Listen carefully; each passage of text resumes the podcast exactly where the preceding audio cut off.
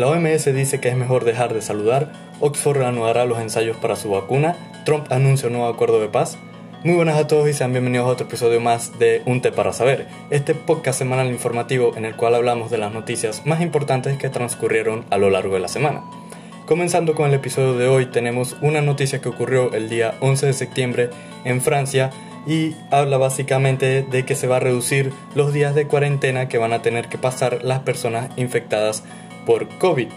Anteriormente, si te habías infectado, pues tenías que pasar alrededor de 14 días encerrado en tu casa sin poder salir para así evitar los riesgos de contagio hacia otras personas. Pero el día 11 de septiembre los altos mandatarios de la salud de este país anunciaron que van a reducir este tiempo de 14 días a 7 días, ya que aparentemente descubrieron que luego de los primeros 7 días de contagio, pues las personas bajan el ritmo de infección. Es decir, luego del día 7 en el que tú estabas enfermo, pues es menos probable de que enfermes a las demás personas.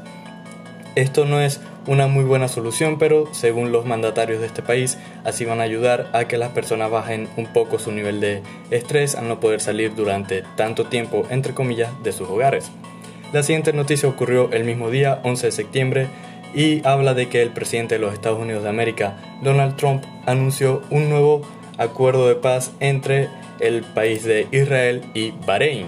Este es el segundo acuerdo de paz entre Israel y un país árabe que el presidente de los Estados Unidos anuncia en menos de un mes. Hace un mes exactamente, más o menos, pues eh, Israel había firmado un acuerdo de paz entre los Emiratos Árabes Unidos y de hecho en el episodio del podcast de la semana pasada hablé del primer vuelo comercial que se realizó entre, entre estos dos países. Aquel acuerdo de paz se logró gracias a la ayuda de los Estados Unidos de América y este nuevo acuerdo de paz entre Israel y Bahrein pues también se ayudó gracias al presidente Donald Trump. De hecho, eh, este presidente anunció que entre él, el rey de Bahrein y el primer ministro de israelí, este día se habrían reunido y habrían acordado el establecimiento de los lazos diplomáticos entre ambos países. La siguiente noticia ocurrió el día 12 de septiembre y habla de que Oxford reanudará los ensayos de su vacuna contra el COVID. Eh, se ha afirmado básicamente que la posible vacuna que ha estado realizando la Universidad de Oxford es la más avanzada que se tiene a día de hoy a nivel mundial. Y pues de hecho ya se habían estado haciendo pruebas eh, entre muchísimas personas, muchísimos candidatos, pero la semana pasada se pararon estas pruebas ya que una de las personas eh, había sufrido efectos secundarios luego de haberse colocado esta vacuna experimental, pero el día 12 de septiembre ya se anunció al público, los altos mandatarios de la Universidad de Oxford aclararon que era bastante normal que entre 18.000 personas que eran las que se le habían colocado la vacuna para probar si funcionaba, que era completamente normal que al menos uno de ellos pues sufriera efectos secundarios o que la vacuna que se utilizó en ese momento pues em, no estuviese bien, bien preparada, bien producida por decirlo de alguna forma. Y la buena noticia es que a partir de el lunes 14 de septiembre pues se reanudarán de nuevo las pruebas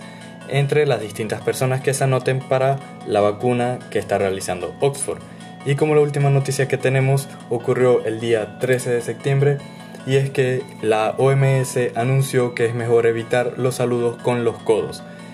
o por decirlo de alguna otra forma que es mejor evitar cualquier otro tipo de saludo. Hace varios meses, cuando empezó la pandemia, pues la Organización Mundial de la Salud había anunciado que se tenía que eliminar completamente cualquier tipo de saludo, ya sea de mano, de abrazos, de besos, etcétera, etcétera, ya que eso hace que estemos muy en contacto con las otras personas y eso puede causar algún tipo de infección si alguna de las dos está eh, contagiada. Y pues el día 13 de septiembre se anunció que también se va a tener que eliminar los saludos de codo, ya que esto rompe la primera normativa que se había dicho de que entre ambas personas debe haber alrededor de un metro de distancia para evitar cualquier tipo de contagio.